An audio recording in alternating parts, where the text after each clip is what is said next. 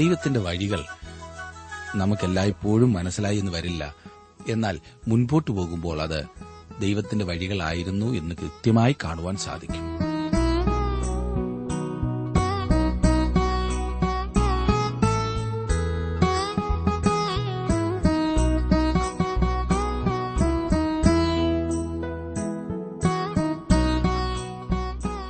Trans World radio ഇന്ത്യയുടെ ജീവസന്ദേശ വചന പഠന പരിപാടിയിലേക്ക് സ്വാഗതം. ഇന്നും തിരുവചനം പഠിക്കുവാൻ നമുക്ക് ലഭിച്ച അവസരത്തിനായി ദൈവത്തിന് നന്ദി പറഞ്ഞുകൊണ്ട് നമുക്ക് പഠനം ആരംഭിക്കാം. ബ്രദർ ജോർജ് ഫിലിപ്പ് പഠിപ്പിക്കുന്നു. ശ്രദ്ധിച്ചാലും. കുരിശിൻ നിഴലായി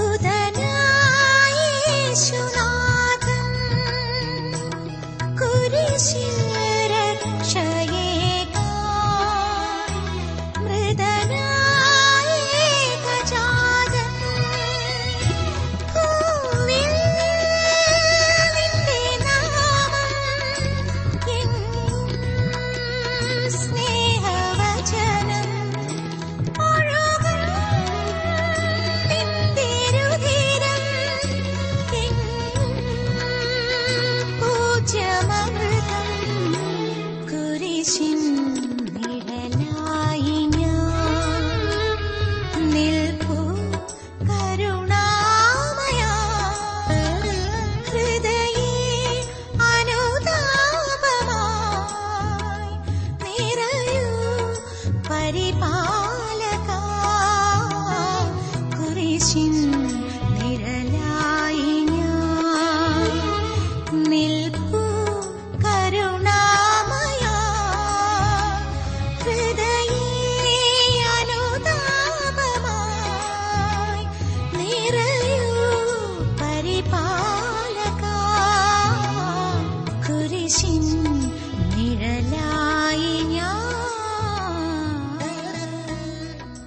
ചിലർ അധികാരത്തിൽ തുടരുവാൻ ജനങ്ങളുടെ പ്രീതി ആഗ്രഹിക്കുന്നു. ചിലർ പണം ഉണ്ടാക്കുവാൻ അധികാരികളുടെ പ്രീതി തേടുന്നു. അങ്ങനെ പ്രീതി സമ്പാദിച്ചാലോ ഒരിക്കലും ഒരു സംതൃപ്തി ലഭിക്കുകയുമില്ല. സമൂഹത്തിൽ സ്വാധീനമുള്ളവരുടെ പ്രീതി ആഗ്രഹിച്ച് നടന്ന ഒരു യുവാവിനെക്കുറിച്ച് കഴിഞ്ഞ ദിവസം കേൾക്കുകയുണ്ടായി. ഇന്ന രാഷ്ട്രീയ നേതാവ് എന്റെ കയ്യിലാണെന്നും ഇന്ന പോലീസ് ഉദ്യോഗസ്ഥൻ ഞാൻ പറഞ്ഞാൽ കേൾക്കുമെന്നുമൊക്കെ വീരവാദം മുഴക്കുന്നതായിരുന്നു ഈ പറഞ്ഞ യുവാവിന്റെ ഒരു വലിയ സന്തോഷം. അതിനുവേണ്ടി എന്ത് അന്യായവും ചെയ്യുവാൻ അവൻ തയ്യാറായി. ഒരു ദിവസം ചില പ്രമുഖന്മാരെ സന്തോഷിപ്പിക്കുവാൻ ഈ യുവാവ് ഒരു പാവപ്പെട്ട വീട്ടിൽ നിന്ന് ഒരു പെൺകുട്ടിയെ തട്ടിക്കൊണ്ടുപോയി. ഫലമോ ഇവൻ പിടിക്കപ്പെട്ടു. അവന്റെ ജോലി പോയി. ആകെ മാനക്കേടായി. പ്രമുഖന്മാർ രക്ഷപ്പെടുകയും ചെയ്തു. ഇന്ന് അനേകം യുവജനങ്ങളും ചെന്നു ചാടുന്ന അമളി ഇങ്ങനല്ലേ? തെറ്റിനെ തെറ്റെന്ന് വിധിക്കുവാനും ശരിയെ പ്രോത്സാഹിപ്പിക്കുവാനും താങ്കൾക്ക് കഴിവുണ്ടായാൽ ജീവിതത്തിലെ ഏറ്റവും വലിയ വിജയം അതായിരിക്കും. ഇതാ ഇന്ന് നാം പഠിക്കുവാൻ പോകുന്ന ഭാഗത്തെ ഒരു മനുഷ്യൻ. അവൻ അധികാരമുള്ളവനാണ് പക്ഷേ അധികാരത്തിൽ തുടരുവാൻ അവൻ അന്യായം കാണിക്കുന്നു. അപ്പസ്വല പ്രവർത്തികളുടെ പുസ്തകം ഇരുപത്തിനാലാം അധ്യായം വരെ നാം പഠിച്ചു കഴിഞ്ഞല്ലോ. ഗവർണറായിരുന്ന ഫെലിക്സ് പൌലോസിന്റെ പ്രസംഗത്തിൽ ആകെ ഭയന്നുപോയി. അവൻ പൌലോസിനെ തടവുകാരനായി വിട്ടിട്ടുപോയി. പൌലോസിന്റെ കയ്യിൽ നിന്നും കൈക്കൂലി ലഭിക്കാതെ വന്നപ്പോൾ യഹൂദന്മാരുടെ പ്രീതി നോക്കി. ഫെലിക്സ് പൌലോസിനെ തടവിലാക്കി. രണ്ടു വർഷം അങ്ങനെ അന്യായമായി തടവിൽ കഴിഞ്ഞതിന് ശേഷമാണ് പൌലോസിന് ഒരു അവസരം ലഭിക്കുന്നത്. എത്ര നീചമായ പ്രവർത്തനങ്ങൾ. ഇനിയും അപ്പസോല പ്രവൃത്തികൾ ഇരുപത്തിയഞ്ചാം അധ്യായം നമുക്ക് നോക്കാം. നിങ്ങൾ എന്നോടൊപ്പം അതെടുത്താട്ടെ. പൌലോസിനെ അന്യായമായി രണ്ടു വർഷക്കാലം ജയിലിൽ പാർപ്പിച്ചു. ഫെലിക്സിന് ശേഷം ഫെസ്തോസ് പുതിയ ഗവർണറായി ചാർജ് എടുത്തു. തുടർന്ന് പൌലോസ് പുതിയ ദേശാധിപതിയായ ഫെസ്തോസിന്റെ മുൻപാകെ പ്രത്യക്ഷപ്പെടുന്നതത്രേ. എരുസലേമിൽ പൌലോസ് കൊട്ടാരത്തിന്റെ പടികളിൽ ജനസമൂഹത്തിന് മുൻപാകെ നിൽക്കുന്നതായി നാം മുമ്പ് കണ്ടുവല്ലോ. സന്നിധി സംഘത്തിന് മുൻപാകെ നാം അവനെ കണ്ടു. ഫെലിക്സിന്റെ മുൻപിൽ നിൽക്കുന്നതായും പൌലോസിനെ നാം കാണുകയുണ്ടായി. ഫെലിക്സിന്റെയും ദ്രുസുല്ലയുടെയും മുൻപിൽ സ്വകാര്യ സന്ദർശനത്തിനായി ചെന്നതായും പൌലോസിനെ നാം കണ്ടുവല്ലോ. മറ്റു പല കൂടിക്കാഴ്ചകളും നടന്നിരിക്കാനിടയുണ്ട്. തുടർന്ന് പൌലോസ് ഫെസ്തോസിന്റെ മുൻപിൽ പ്രത്യക്ഷപ്പെടുന്നതത്രേ. പിന്നീട് അവൻ അഗ്രിപ്പ രാജാവിന്റെ മുമ്പിലും നിൽക്കും. പൌലോസ് ഈ ഭരണാധിപന്മാരുടെ മുൻപിലെല്ലാം പ്രത്യക്ഷപ്പെട്ടു. അതവന് വളരെ ക്ലേശം പിടിച്ച കാര്യവും ക്ഷമയെ പരിശോധിക്കുന്ന സമയങ്ങളും ആയിരുന്നു എന്നത്ര ഞാൻ കരുതുന്നത്.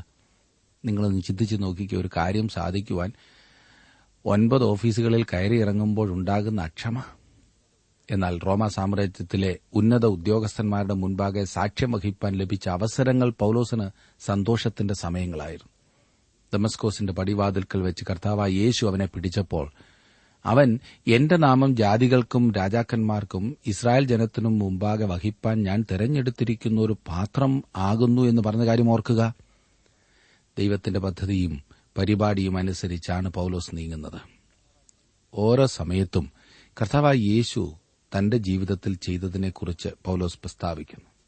അത് വളരെ ഉറപ്പോടും താൽപര്യത്തോടും കൂടിയാണ് പൌലോസ് പറഞ്ഞിരുന്നത്. ഫെലിക്സ് പൌലോസിന്റെ വാക്കുകൾ കേട്ടു തുടങ്ങിയെങ്കിലും അവന്റെ ദ്രവ്യാഗ്രഹവും മൃഗീയതയുമാണ് വിജയിച്ചത്. അവൻ തന്റേതായ ഒരു തീരുമാനത്തിലെത്തി.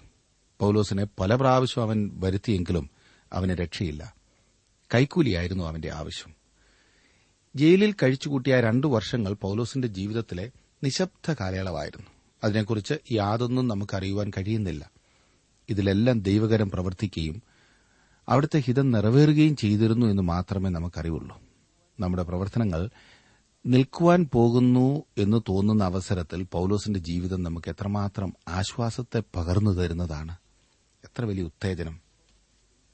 പൌലോസ് ഫെസ്തോസിന് മുൻപിൽ പ്രത്യക്ഷനാകുന്നതിനെക്കുറിച്ച് ഇരുപത്തിയഞ്ചാം അധ്യായത്തിന്റെ ആദ്യത്തെ നാല് വാക്യങ്ങളിൽ നാം കാണുന്നു. ഞാനൊന്ന് വായിക്കാം. ഫെസ്തോസ് സംസ്ഥാനത്തിൽ വന്നിട്ട് മൂന്ന് നാൾ കഴിഞ്ഞ ശേഷം കൈസരിൽ നിന്ന് എരുശലമിലേക്ക് പോയി. അപ്പോൾ മഹാപുരോഹിതന്മാരും യഹൂദന്മാരുടെ പ്രധാനികളും പൌലോസിന്റെ നേരെ അവന്റെ സന്നിധിയിൽ അന്യായം ബോധിപ്പിച്ചു. ദയചെയ്ത് അവനെ യെരുശലേമിലേക്ക് വരുത്തേണ്ടതിന് അവർ പൌലോസിന് പ്രതികൂലമായി അവനോട് അപേക്ഷിച്ചു. വഴിയിൽ വെച്ച് അവനെ ഒടുക്കിക്കളവാൻ അവർ ഒരു പതിയിരുപ്പ് നിർത്തി. അതിന് ഫെസ്തോസ് പൌലോസിനെ കൈസരയിൽ സൂക്ഷിച്ചിരിക്കുന്നു. ഞാൻ വേഗം അവിടേക്ക് പോകുന്നുണ്ട്. നിങ്ങളിൽ പ്രാപ്തിയുള്ളവർ കൂടെ വന്ന മനുഷ്യന്റെ നേരെ അന്യായമുണ്ടെങ്കിൽ ബോധിപ്പിക്കട്ടെ എന്ന് ഉത്തരം പറഞ്ഞു. ഫെസ്തോസിന് സംഗതി മനസ്സിലായതായി തോന്നുന്നു. ഫെലിക്സ് പൌലോസിനെ കാരാഗ്രഹത്തിൽ പാർപ്പിച്ചിരുന്ന വിവരവും അതിന്റെ സാഹചര്യവും ഫെസ്തോസിനോട് പറഞ്ഞിരുന്നു എന്നാണ് ഞാൻ ചിന്തിക്കുന്നത്.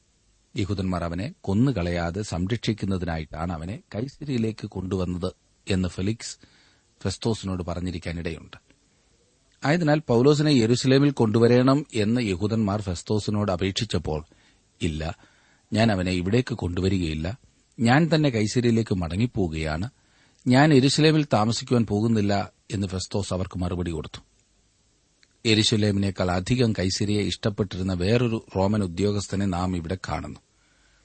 പൌലോസിനെതിരായി ഒരു വിധി നേടേണ്ടതിനു വേണ്ടി പുതിയ ഗവർണറെ പ്രേരിപ്പിക്കുവാൻ ശ്രമിക്കുന്ന കാര്യത്തിൽ പൌലോസിന്റെ എതിരാളികൾ ഒട്ടും സമയം പാഴാക്കിയില്ല. പൌലോസിനെ കൊന്നുകളയുവാൻ അവർക്ക് പദ്ധതിയുണ്ടായിരുന്നു എന്ന കാര്യം ഫെസ്തോസ് വാസ്തവത്തിൽ മനസ്സിലാക്കിയിരുന്നോ എന്നെനിക്കറിയില്ല. അയാൾ ആ കാര്യം അറിഞ്ഞിരിക്കാം. എന്നാൽ ഇവിടെ അപ്രകാരം അയാൾ അറിഞ്ഞിരുന്നു എന്ന് വ്യക്തമായി പറഞ്ഞിട്ടില്ല. ഏതായിരുന്നാലും അവൻ അവരുടെ അപേക്ഷ നിരസിച്ചതായും അതിനു പകരം പൌലോസിനെതിരായ അന്യായങ്ങൾ ബോധിപ്പിക്കാനായി അവരെ കൈസരിയിലേക്ക് ക്ഷണിക്കുന്നതായും ഇവിടെ കാണുന്നു. ആറും ഏഴും വാക്യങ്ങൾ നോക്കിക്കേ. അവൻ ഏകദേശം എട്ട് പത്ത് ദിവസം അവരുടെ ഇടയിൽ താമസിച്ച ശേഷം കൈസരിക്ക് മടങ്ങിപ്പോയി. പിറ്റേന്ന് ന്യായാസനത്തിൽ ഇരുന്നു. പൗലോസിനെ വരുത്തുവാൻ കൽപ്പിച്ചു. അവൻ വന്നാറെ യെരുസലേമിൽ നിന്ന് വന്ന യഹൂദന്മാർ ചുറ്റും നിന്ന് അവന്റെ നേരെ കഠിന കുറ്റം പലതും ബോധിപ്പിച്ചു.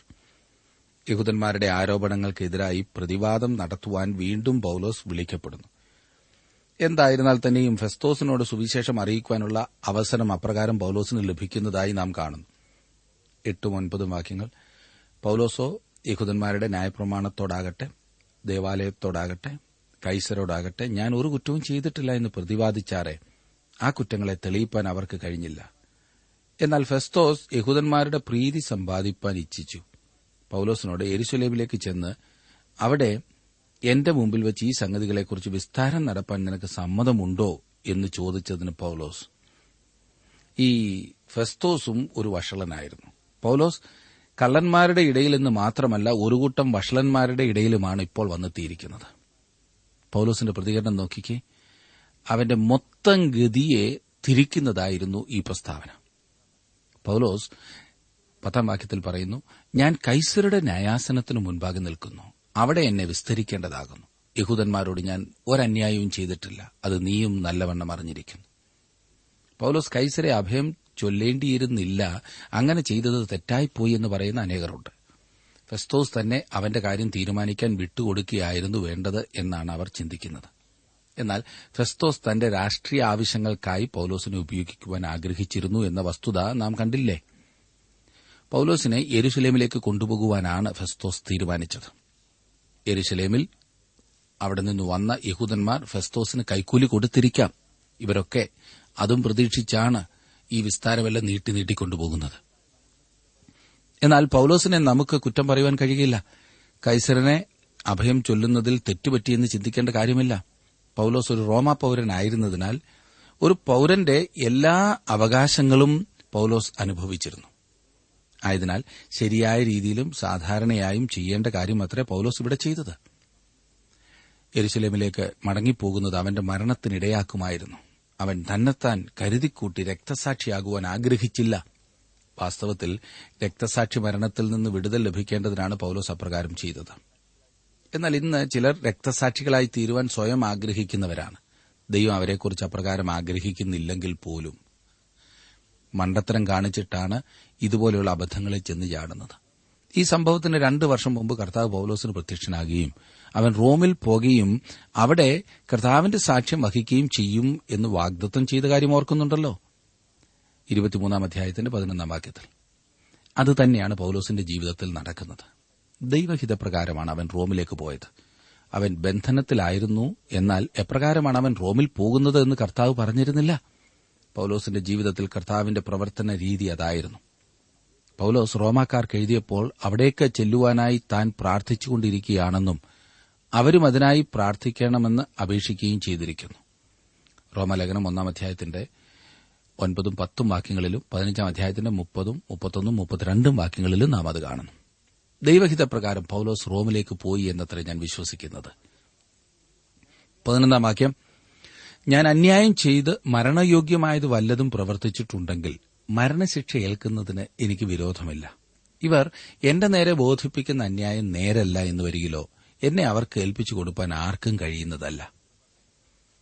നീതി നിർവഹണത്തിന് റോം പേരുകെട്ട രാജ്യമായിരുന്നു. പൌലോസ് അധികാരത്തെ ബഹുമാനിക്കുന്നതായി കാണുന്നു.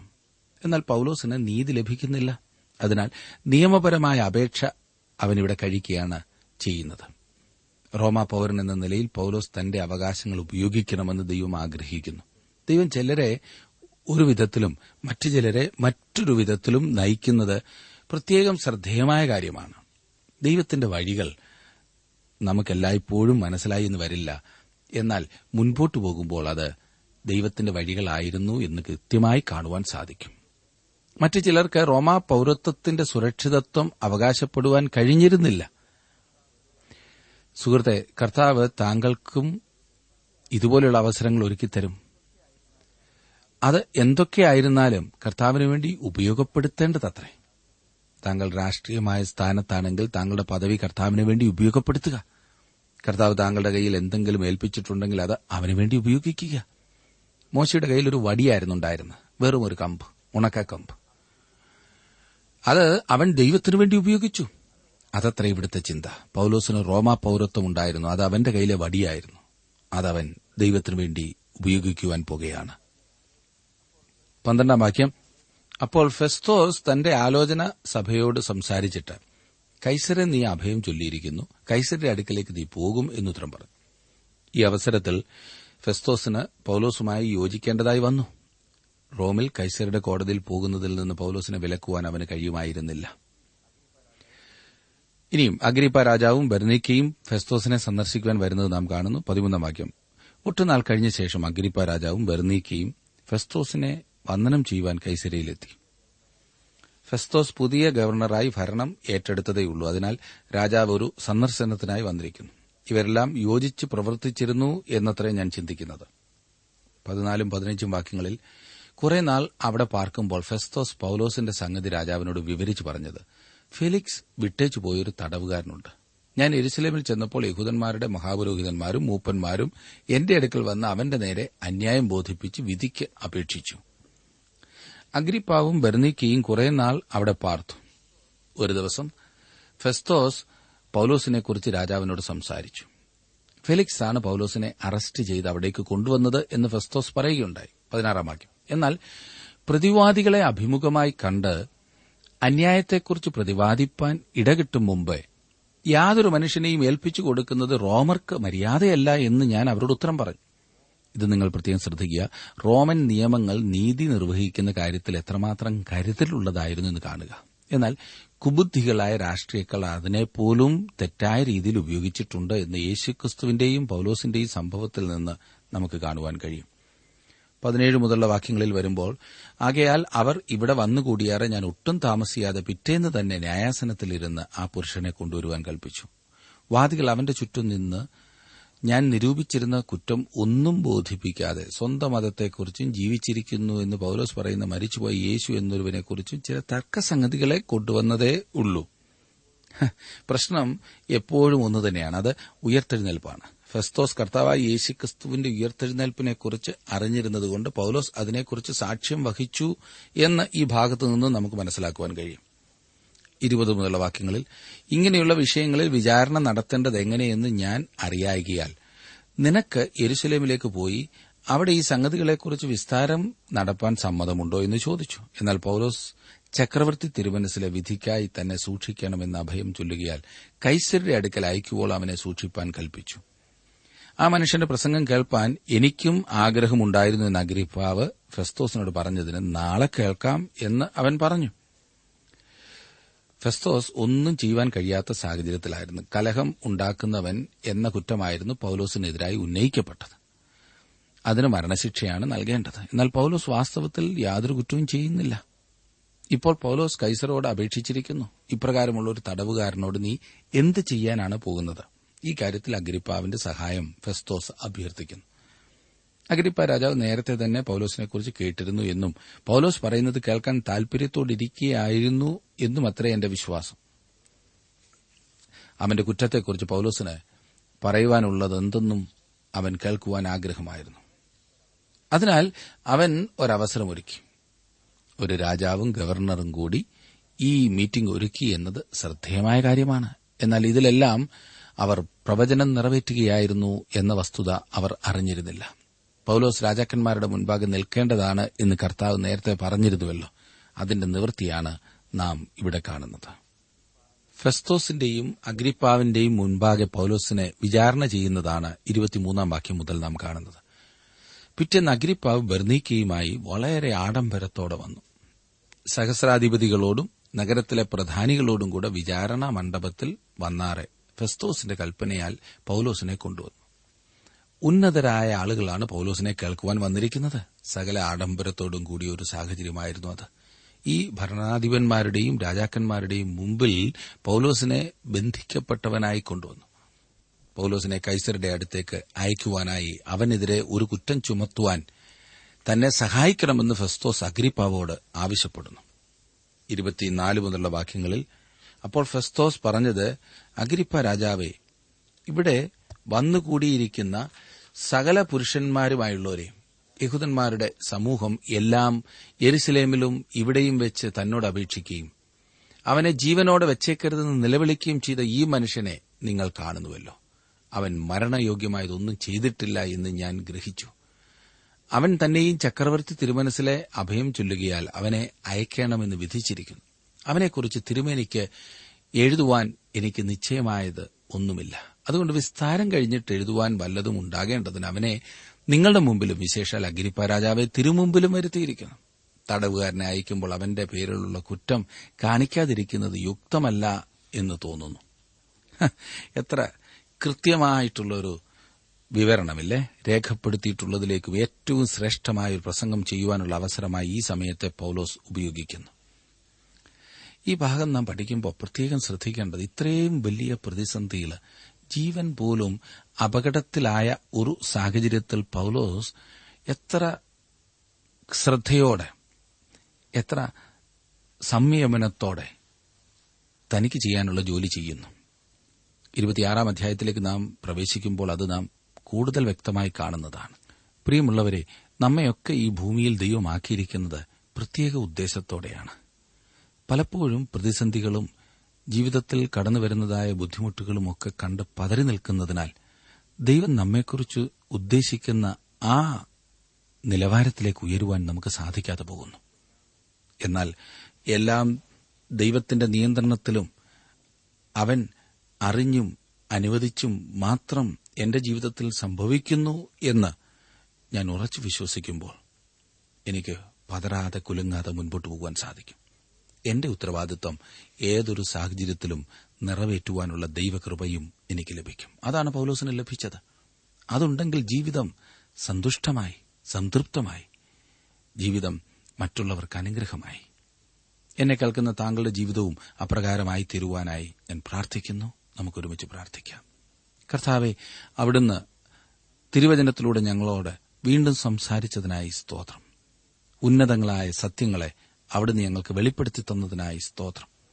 കർത്താവെ ഞങ്ങൾ ആരും സ്വയമായി ഒന്നും ചെയ്യുവാൻ കഴിവുള്ളവരല്ല.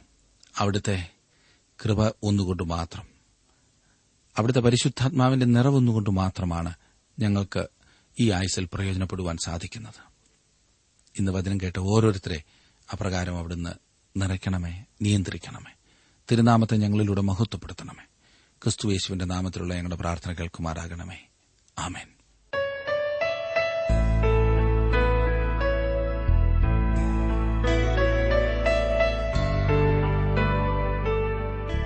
വിഷയവിഭജനം ആവശ്യമുള്ളവർ ഇന്ന് തന്നെ ഞങ്ങളുമായി ബന്ധപ്പെട്ടാലും കൂടാതെ ഓഡിയോ സി ഡി തയ്യാറാകുന്നുണ്ട്.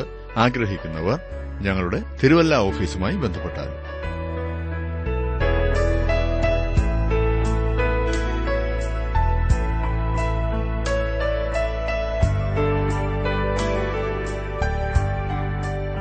ഇന്നത്തെ പഠനം താങ്കൾക്ക് എങ്ങനെയാണ് പ്രയോജനപ്പെട്ടത് എന്നറിവാൻ ഞങ്ങൾ വളരെ ആഗ്രഹിക്കുന്നു.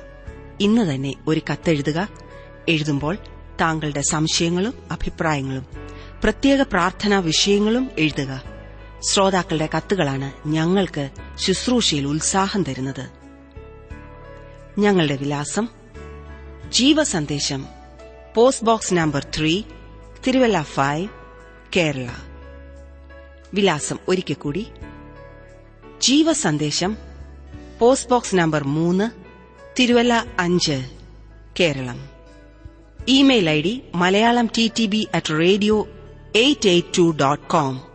ഞങ്ങളുമായി നേരിൽ സംസാരിക്കുവാൻ ആഗ്രഹിക്കുന്നവർ ഒൻപത് നാല് നാല് ഏഴ് ഏഴ് ആറ് ഏഴ് മൂന്ന് ഏഴ് എട്ട് nine four four seven seven six seven three seven eight എന്ന ഫോൺ നമ്പറിൽ ഉടനെ വിളിക്കുക.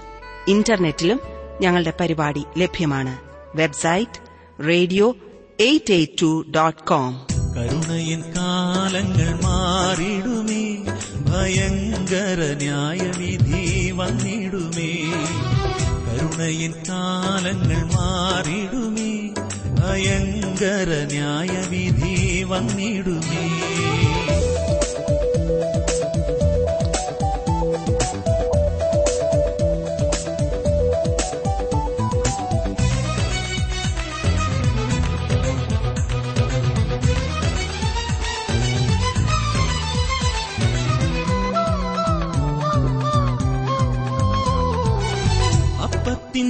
വിശപ്പല്ല വെള്ളത്തിൻ ദാഹമല്ല ദൈവവചനത്തിന്റെ വിശപ്പു തന്നെ.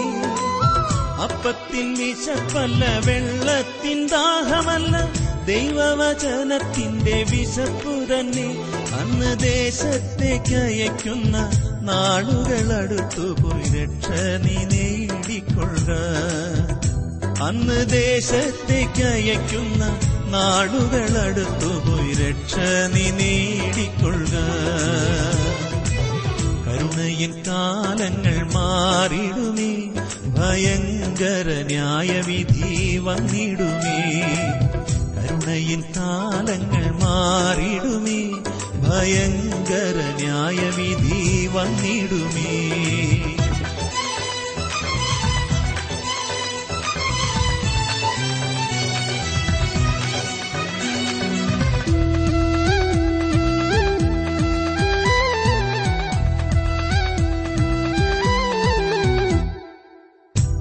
പടിഞ്ഞാറങ്ങ് തെക്കു വടക്കുമായി വചനമന്വേഷിച്ചങ്ങലഞ്ഞു നടക്കും.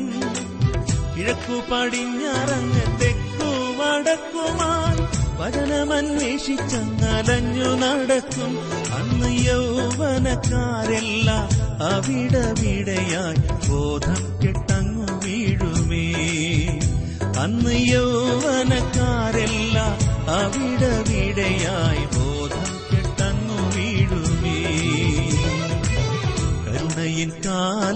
മാറിടുമേ ഭയങ്കര ന്യായവിധി വന്നിടുമേ.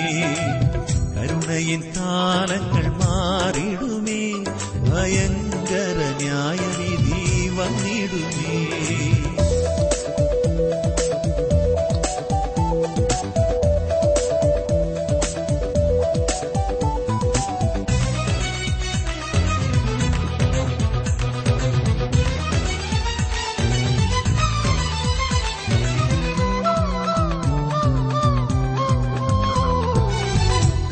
കർത്താവിൻ പൈതലെന്ന് സ്വർഗമണിയറയിൽ കർത്താവിനോടു കൂടെ വാസം ചെയ്യും. കർത്താവിൻ പൈതലെന്ന് സ്വർഗമണിയറയിൽ കർത്താവിനോടു കൂടെ വാസം ചെയ്യും. എന്റെ കഷ്ടതയെല്ലാം തീർന്നു കണ്ണോ നീർ തുടയ്ക്കുന്ന ഭാഗ്യദിവസമാണ്. എന്റെ കഷ്ടതയെല്ലാം തീർന്നു കണ്ണുനീർ തുടയ്ക്കുന്ന ദിവസമാണ്. കരുണയിൻ കാലങ്ങൾ മാറിയിടുമേ ഭയങ്കര ന്യായവിധി വന്നിടുമേ. കരുണയിൽ കാലങ്ങൾ മാറിയിടുമേ ഭയങ്കര ന്യായവിധി വന്നിടുമേ.